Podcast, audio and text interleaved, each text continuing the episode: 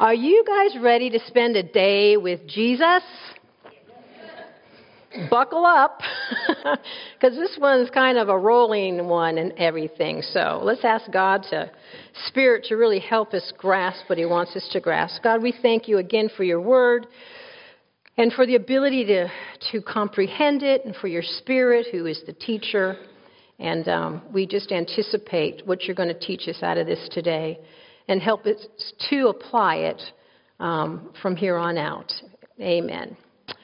Yes, it starts off with, um, you know, on verse 22 of Luke 8. One day he gets in a boat. One day they're going to go for a boat ride. Um, it's one day in the life of Christ. Now, these days are very crowded, very, very crowded days. Um, I ran into a, a doctor friend a while back, and um, a local doctor in the community of Abingdon, and he doesn't shop in Abingdon. If he shops, he goes to, you know, Blowing Rock or someplace like that because, yeah, they're, they're on him. So so with Jesus here and how popular he's getting, he can't go any place without the crowd pressing in on him. They were very crowded days. Life gets overwhelming, and even Jesus at times needs a break. So remember, he's come to restore life and to alleviate suffering, and even himself, he knows how to take care of himself. And it's interesting because last week, um, in the other part of chapter 8, remember his mother was so worried about him because he wasn't really taking care of himself, in her opinion, or she was hearing that, you know, he's going crazy, you know, he's got all these people around him, he's not eating, he's not sleeping, or whatever, and so here comes mom, you know, trying to get in. You need to, you need to take care of yourself. So we see it here. Maybe his mother did bend his ear. I don't know. It was the very thing that Mary feared that he needed some rest. So he tells his disciples, let's take a boat ride. Let's get in that boat and sail across to the other side of the lake. Um, and because he was so exhausted, we know what's happened. Nice, glassy lake boat ride. We're cruising over there. Okay. So on the day he got into the boat with his disciples, and he said to them, Let's go for a ride the other side, and he falls asleep. The man is exhausted. Sometimes you wish you could sleep like this. I watch Winnie sleep. It's like, man, just, and they're out and they're asleep, and it just looks so peaceful. So here's Jesus in a deep sleep in the boat. And all of a sudden, we have, in verse 23, the second part, a windstorm comes down on the lake, and they were filling with water. The boat was filling with water, and they were in danger. The scripture says they were in danger. So these storms that would come down on the lake would be in the hills and they would actually truly come down. It was a geographical situation where it would come down from the mountains many times without notice and if the wind was really strong it would just whip up the water on that on that lake on that sea um, and just turn it and tossing it so this is what happened um, the storm was fierce the boat was taking on water, and it was a dangerous situation. Now, these weren't novices in this boat. These were fishermen. They were expert fishermen. They knew how to navigate on the sea. They'd been on it many times, but Scripture says that they were afraid. They were afraid. Why were they afraid?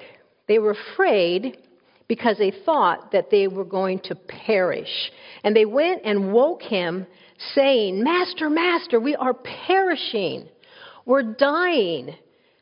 This is like the end. They had done everything that they could do. They were at their wits' end. Every professional thing, whatever they do, rigging the ship up or whatever, before they disturbed Jesus. It's interesting that he just truly continued to sleep through all this stuff.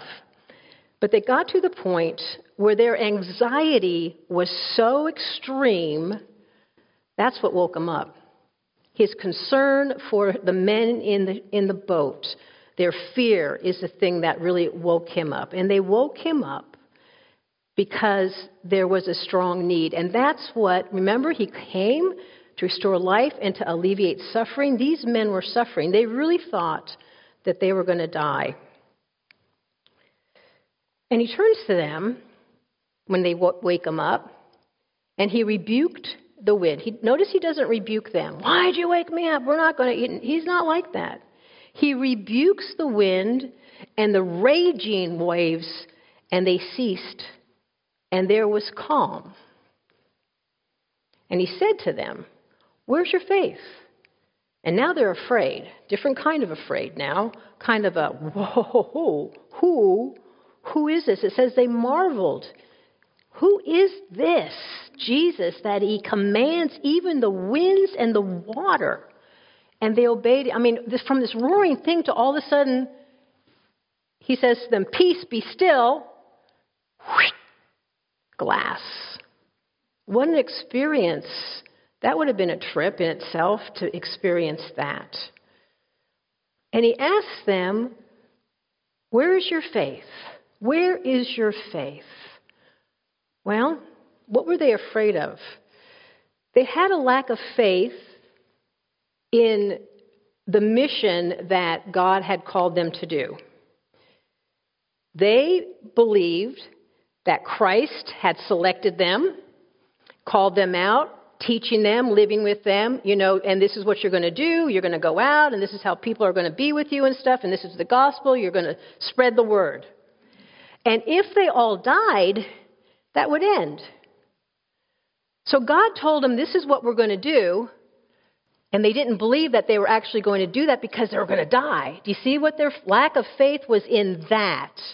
God, God's got plans for us. He knows the plans He has for us. He's had them before the beginning of time. He knows what it is.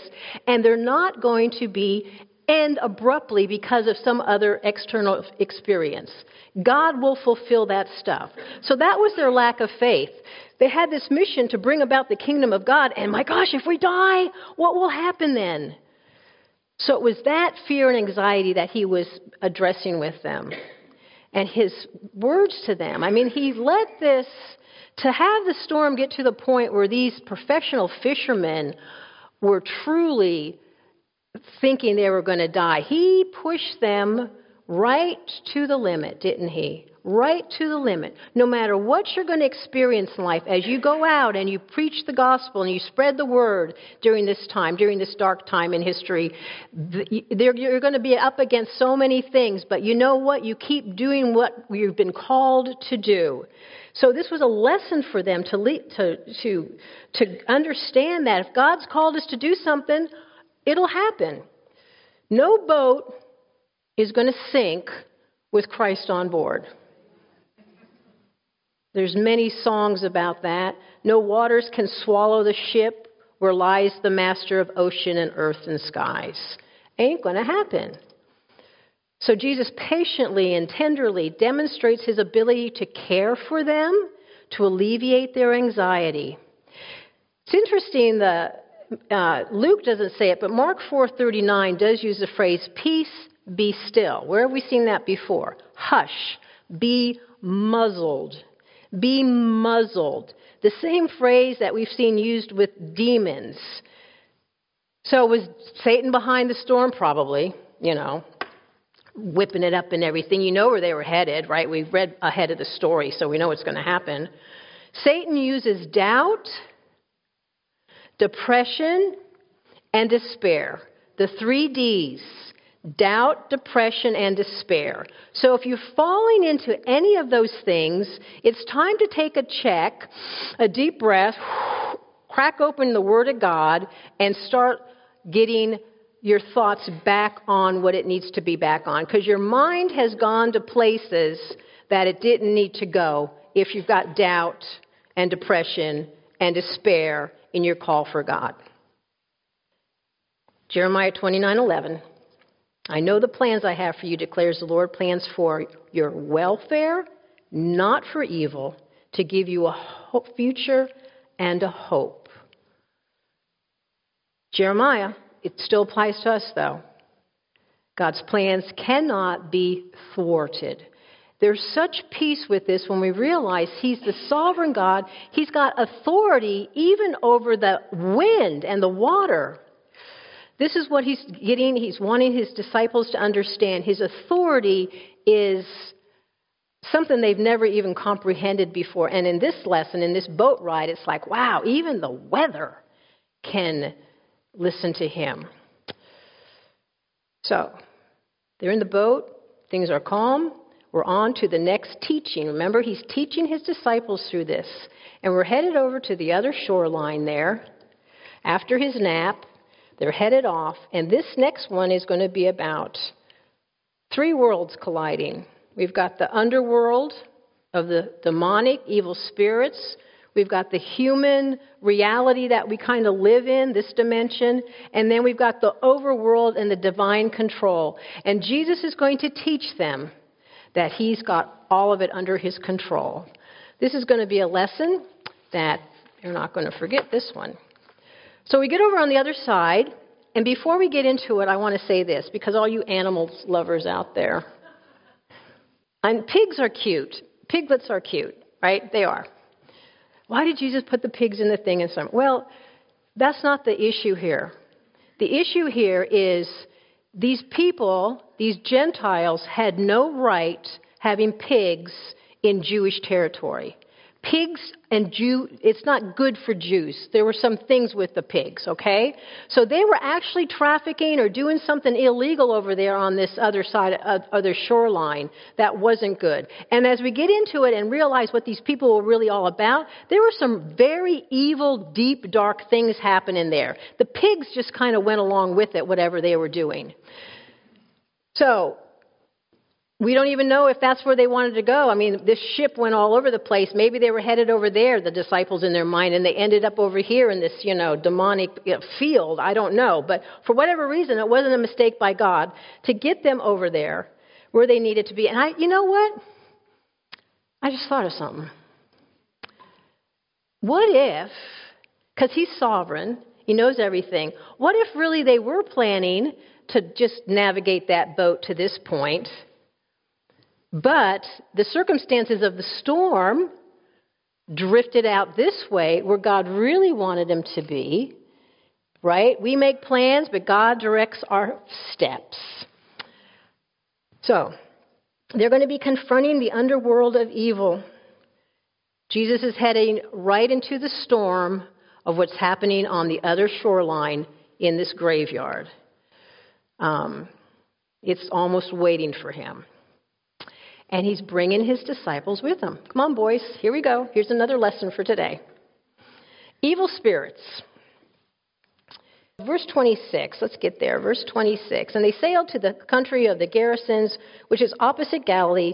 And when Jesus had stepped on the, out on the land, there met him a man. I think Mark has two men. They met him a man from the city who had demons, and for a long time he had worn no clothes. He had not lived in the house, in a house, but among the tombs. So here's this man that was in the grip of thousands of demons, but he lived in a city of a bunch of people that were in the grip of greed. This was a very dark place on the planet that they landed in. Evil spirits. Um, we're going to learn a couple things about him here in verse 28. When he saw Jesus, the spokesman of the head demon in there, he cried out and fell down before him and said with a loud voice, obnoxious, What have you to do with me, Jesus, Son of the Most High? I beg you, do not torment me. So they know, um, they know Scripture. They know. They know that their time is short. They know what's going to happen to them at the end. They know this. And they know that they will all be judged at the designated time. So there's fear there. They recognize who God is, they recognize the authority of Jesus. Don't judge us before the designated time. Demons, fallen angels, are powerful uh, be, uh, uh, create creatures. I'll just say that word creatures. Um, we don't mess with them. We don't mess with them. Okay? We talk to God. God's the one who messes with them. They're more powerful than people. They're more intelligent than people. They've been around much longer than we have. Okay? So if anyone's going to deal with them, it's going to be God who's going to deal with them. Or his angelic hosts, where we saw in Daniel last, or a couple of years ago, where they were fighting Gabriel and the um, prince of Persia. We don't take them on. It's foolish if we do. So God is the one who's going to deal with this stuff. Um, verse 29, I think I already read that. It's talking about what happened to this man. He was a maniac. He was a maniac. And he ran around with no clothes on, so he was exposed to the elements. He didn't live in a house, so he was exposed to the elements. Um, so he couldn't control that. There was a movie, there is a movie still out called Nefarious. And if you have not seen that, and if you, it's, a, it's, it's accurate, um, yes, it's an accurate movie about a man on death row, and they were trying to see if he was crazy or not. If he's crazy, then they're not going to put him on death row, but if he really committed all these horrendous crimes, then he's going to get the death sentence. And the whole movie is this uh, unbelieving um, psychologist comes in, or psychiatrist could have been, mental health person comes in to interview this man to see if he's crazy or not. And it is a, it's very insightful, phenomenal, and accurate what this man is going through when he was demon possessed and the torture that was happening inside of him and the lack of control that he had over it. Um, nefarious. So they're also very restless. So we look at verse 30, and Jesus um, asks them, you know, what's your name? And there's legions, so there's thousands of them in there, um, begging him not to do, but get, you know, let us go into these pigs. We don't want to go to the abyss. The abyss is a place you don't want to go. Hell is a place you don't want to go. People don't understand that. I've talked to people, well, if you go to hell, well, if I go to hell, I go to hell. Like, is there just going to be a big bar party down there? No. The abyss, the abyss is the bottomless pit. It's mentioned nine times in Scripture, this one here, one time in Romans, and the other seven are in Revelations. Just the word bottomless pit. How many, you don't have to raise your hand. I'll, I'll rephrase it. When, when you have these dreams of falling, aren't they horrible? That's like panic, you know, you're grasping, falling dreams, whatever, or, or you, or you, um, I slipped in the garage the other day and I went down and there's this panic, there's this falling. But if you're in a free fall for the rest of your life, you know, a bottom where you're never able to put your feet on solid ground, or it's just this fear of just you don't even know where you are, and it might be dark, it might be cold. I I don't know, but there's no God down there, and it's like this panic, a constant state of panic that you're gonna smash on the ground, or you know, that's just a just wrap your mind around that for a minute. That's the bottomless pit. They didn't want to go there. So Jesus doesn't send them there. He sends them into this, what may, have been a, even a herd of a thousand pigs. I don't know. But they, he sends them over to the pigs. And I look at that and I think, well, was he even being compassionate to the demons? I don't know. I don't think so. I think he was just trying to also kill two birds with one stone. He's going to uh, um, clean up this guy, and meanwhile, he's going to destroy this whole trafficking of whatever was going on over there with these pigs. So, he let him go do that. The pigs immediately rush off the hill and drowned and and then you can ask, well, what happened? Did they go in the fish? I mean, where did they go? Because demons are restless.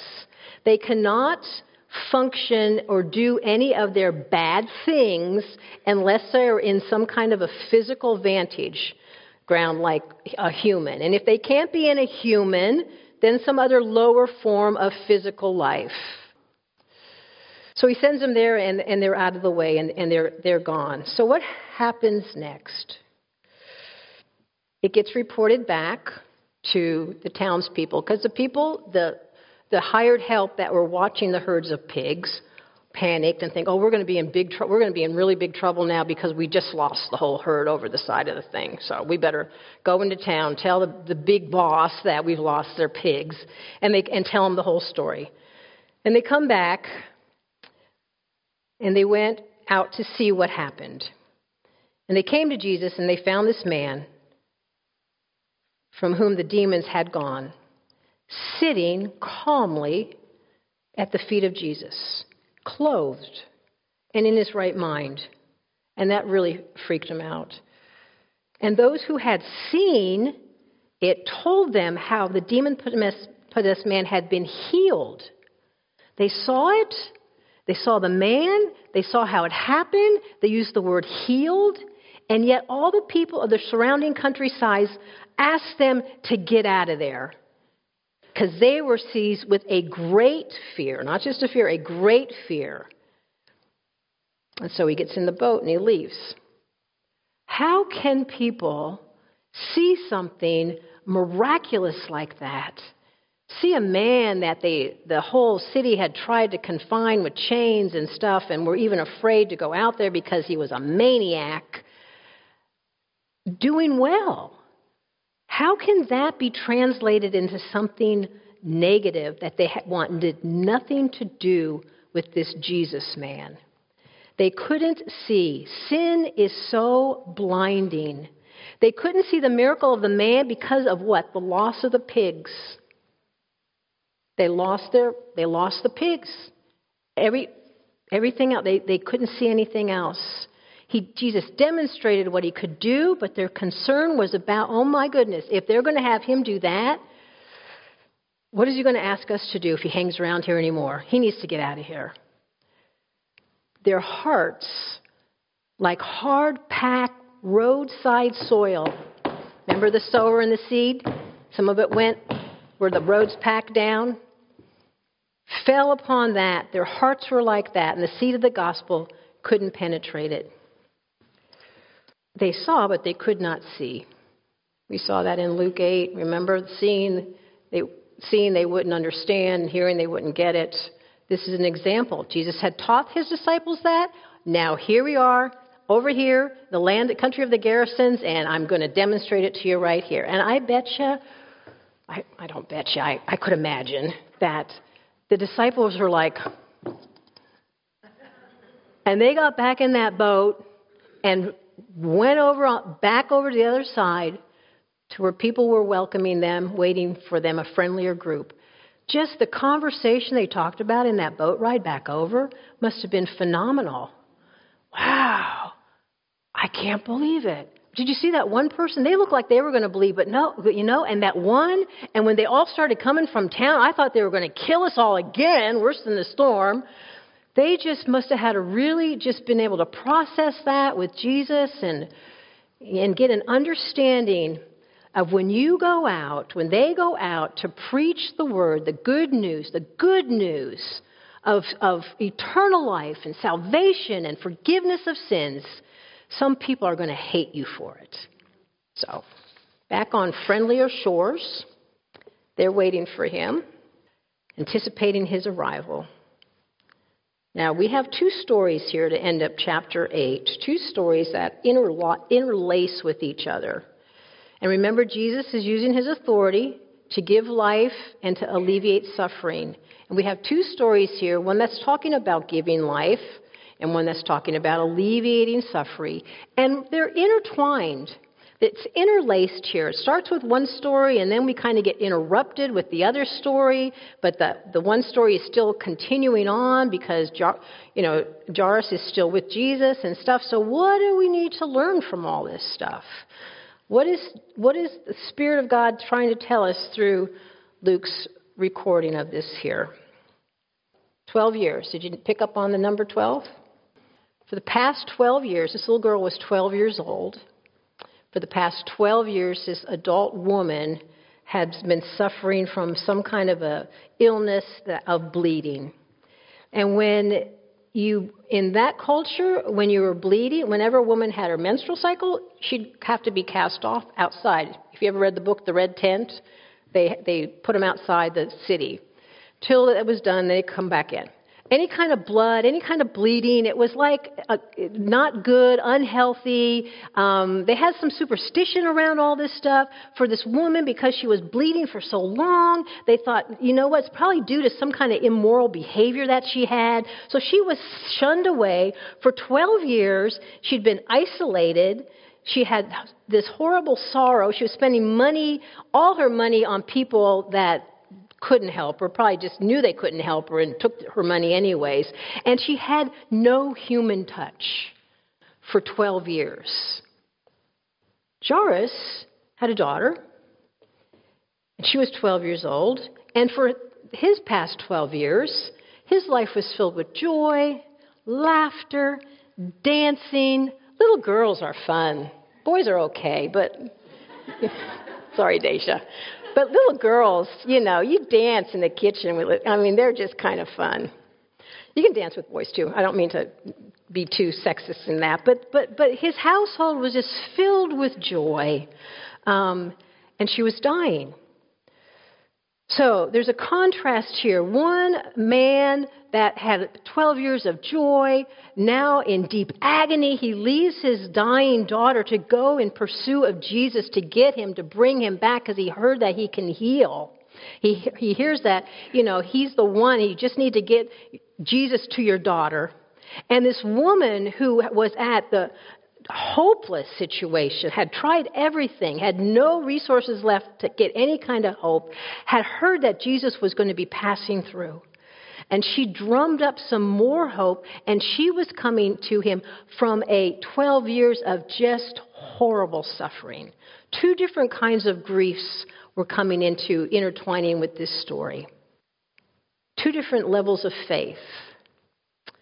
The woman's faith was if I can just touch him. Jairus' faith, if I can get Jesus to come here, which was less of a faith than the centurion had. Remember the centurion? You just say the word.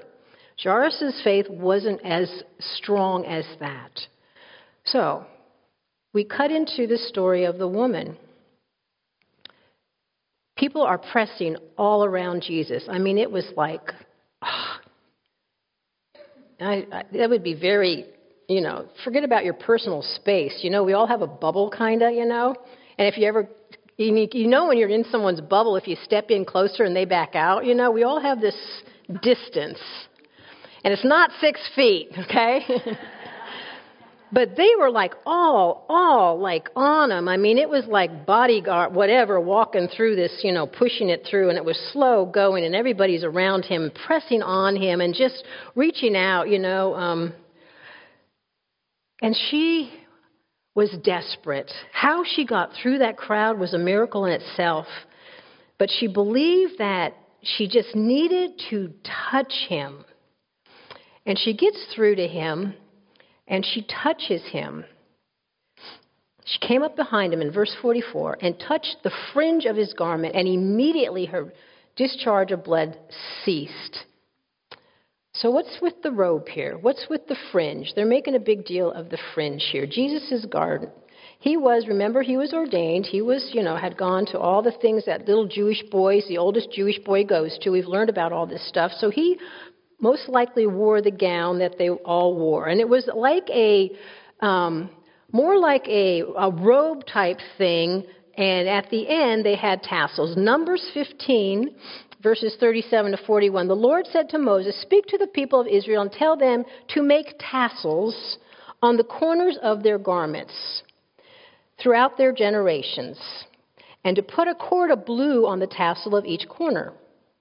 And it shall be a tassel for you to look at and remember all the commandments of the Lord to do them, not to follow after your own heart and your own eyes, which you are inclined to whore your, after. So you shall remember and do all my commandments and be holy to your God. So, the tassels and the blue cord was there as a reminder for the people when they looked upon it, they were supposed to follow the commandments of God and not their own ways. So here's Jesus, and he was walking through there. Maybe he had one corner flung up over his shoulder, I don't know, but for whatever reason, if you can maybe envision this, I try to play it in my head. If you have a, a blanket kind of robe and you fling this one up, there's a tassel hanging off of his back, isn't there? And she gets through the crowd somehow, and she grabs hold of this. It's, I don't even think it was something like this. I think it was a, a desperate, oh my God, I got it kind of thing. Or maybe she did touch it. I don't know. But she touches that, and immediately she was healed. Um, she thought, though, that it was just the touching him. She thought it was something magical about this that had happened. Now, it was a very immature faith, but if we look at Acts chapter 19, 11, and 12, Paul,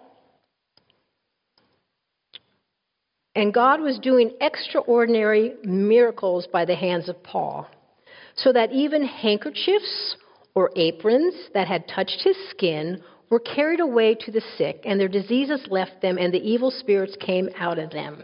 When we studied that in Acts, remember, it was just when the church was so, so very young that even these little things, and this was just the apostles, this other stuff, magical thinking, ain't happening anymore. This was just getting the church started with the apostles, that those kinds of things God allowed to happen so that, that, that their faith could start to grow. To make almost like a transition, a connection to, to Paul and, and what he was saying to this. So it's like a matter of here's Jesus and he's healing these people um, and doing all this stuff, but that's not the final message. The final message is he's bringing salvation.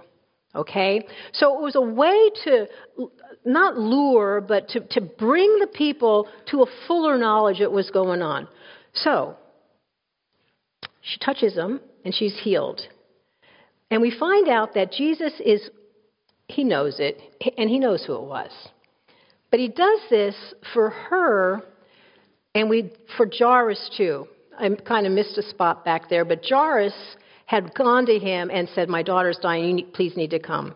So he's right there with Jesus the whole time, probably like this. Come on, come on, come on. Come on, come on, come on, come on, come on. Come on. Leave, don't leave me. Just doesn't matter about her. Come on, come on, come on. Right? So he asks, "Who touched me?"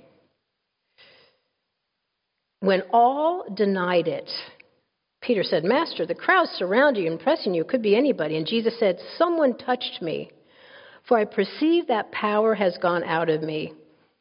And when the woman saw that she was not hidden, she came trembling and falling down before him, declared in the presence of all the people, this is what he wanted her to say why she had touched him and how she had been immediately healed. And he said to her, Daughter, your faith has made you well. Go in peace. He drew her out to give her testimony. He drew her, he invited her out of these 12 years of isolation, always hiding, not any kind of human touch, anything, all by herself. He draws her into the public eye to have her testimony. What a beautiful picture that is. And who's standing right next to him is Jairus, and he's hearing the words. And, and what, what do you mean you have been saved? Or you have been made well? Go in peace. Um, your faith, your faith has made you well. He's saying to her, It wasn't the fact that you touched me, it was no magical tassel at the end of my robe. Your faith is what healed you. Your faith is what made you well. So, with these words in Jairus' head, they start to take off again. But what happens? Well, they wasted too much time with this woman. Too much time. As they're walking along, uh, as he was talking about it and everything, someone from his house comes up and tells him, Your daughter's dead. Don't waste his time anymore. It's too late. Messed up. Delay. Was he angry at the woman? Was it what was going on in his head? And Jesus says to her, to him, um, Do not fear, only believe, and she will be well. Only believe, and she will be well. Wow, that's exactly what she just said to that woman. Your faith has made you well. Only believe, and she will be well. What? It's just kind of going on in his head as he walked. Do you even think that she, he was going to raise her from the dead? What did any of that mean? So they're going along, and there was hope. Maybe a little shaken, not sure what to do with any of that stuff. But they get to the house, and this just is another, and the disciples are all here. Remember, they're in school, learning out, you know, learning what they need to do. And when they came to the house, he allowed no one to enter except Peter, John, and James, and the father and the mother of the child, right? If we go back to the other Gospels, we can know that they were just making fun of Jesus. Everybody was there weeping and mourning. And he says, Don't, don't weep. She's not dead but sleeping. And they laughed at him and they scorned him and they mocked him. we know a dead body when we see one. The man's crazy. This, this kid's dead. Um, we've been watching her die for the last days, watching her die. And but he kicks them all out. I just love that. You're not coming in here. You're not going to see what I'm going to do. You don't believe. Stay out here. He only brings in a handful of people. Um, and he takes the little girl by the hand, child, or little lamb. I like that phrase better in the original. Little lamb, arise. And her spirit returned. And she got up at once, and he directed them to give her something to eat, because it had been several days and she was hungry. So, it wasn't death. That wasn't death. When our, bo- when our spirit leaves our body, we're not dead. Death is something far deeper than this. Death is that bottomless pit experience. She wasn't dead to Jesus. The Spirit returned. She was never dead, actually. Um, never dead. Those you can kind of grapple with some of those thoughts for a while and stuff too. Um, we'll end it with this because this is kind of a funny verse, too. Verse 56. He tells people, don't say anything to anybody. Yeah, that's kind of odd, isn't it? Now, well, did he mean that? No, that would have been impossible to do to keep it a secret. The word, the news was going to spread. What he was really saying there is in Acts 8:31 to 30 to 31. And he began to teach them that the Son of Man must suffer many things and be rejected by the elders and the chief priests and the scribes and be killed. And after three days he will rise again. And he said this plainly.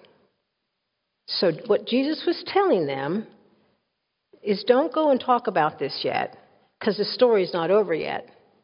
Don't proclaim to people that I'm a healer and a miracle worker, which he was, that was true. But there's more to the story. Wait. Wait before you make the big announcements till after I've suffered, been rejected, crucified, and risen again. That's the story. That's the complete story. Then tell everybody, then proclaim. There's no gospel of Jesus Christ without the cross. That's what he meant by that. Okay? So, we've been to school with the disciples today. It's quite a lesson. Um, what do we pull from this? What, what did he want them to know about all of this? Is that the world is crazy. Of course, we didn't have to read this to know quite all of that. But it is crazy. It's a crazy, evil, evil, God hating, Christian hating, anything good, any life hating, destroy life, create suffering for everybody. That's the world that God has put his church in to be a light, to speak the truth, to share the gospel. And when we do that, these are the things that are going to happen to us. They're going to hate us. They're going to reject us. They're going to kick us out of town. They're not going to let us be in their club or whatever, in their little social network. That's okay. He didn't force himself on that, did he? But there will be some who will receive the truth. And that's what it's all about. We don't stop sharing the gospel. And the final thing to pull from this is we don't have anything to worry about. When it's time for us to go, we'll go. And until then, He's going to take care of us. And He's going to use everything about all of our circumstances for His glory. If He's going to have us go through a trial and some suffering or whatever because He actually wants our boat to land over here and not over here, that'll happen. Okay? So we've got to really trust Him.